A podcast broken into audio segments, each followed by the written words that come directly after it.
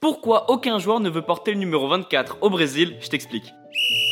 Personne n'avait encore porté le numéro 24 au Brésil à l'occasion d'une Coupe du Monde avant 2022, et pour comprendre pourquoi, il faut revenir au 19e siècle. Un jeu est organisé à cette période, c'est le Jogo do Bonicho, c'est une sorte de loto. Il faut choisir une case qui est représentée par un animal, et le 24, c'est la case du cerf.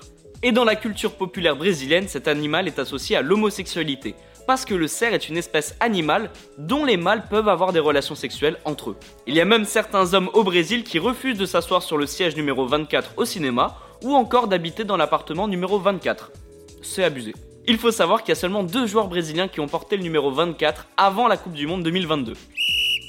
Les amis, rendez-vous demain, même heure, même endroit pour un nouvel épisode. Si ça t'a plu, n'hésite pas à t'abonner, activer la cloche, liker et surtout mettre 5 étoiles. Et oui, j'allais oublier, si t'as une question, peu importe laquelle, il n'y a jamais de questions bêtes, pose-la en commentaire et j'y répondrai dans un prochain épisode. Foodcast est à retrouver sur Spotify, Deezer, Apple Podcast et toutes les autres plateformes. Je te dis à demain, ciao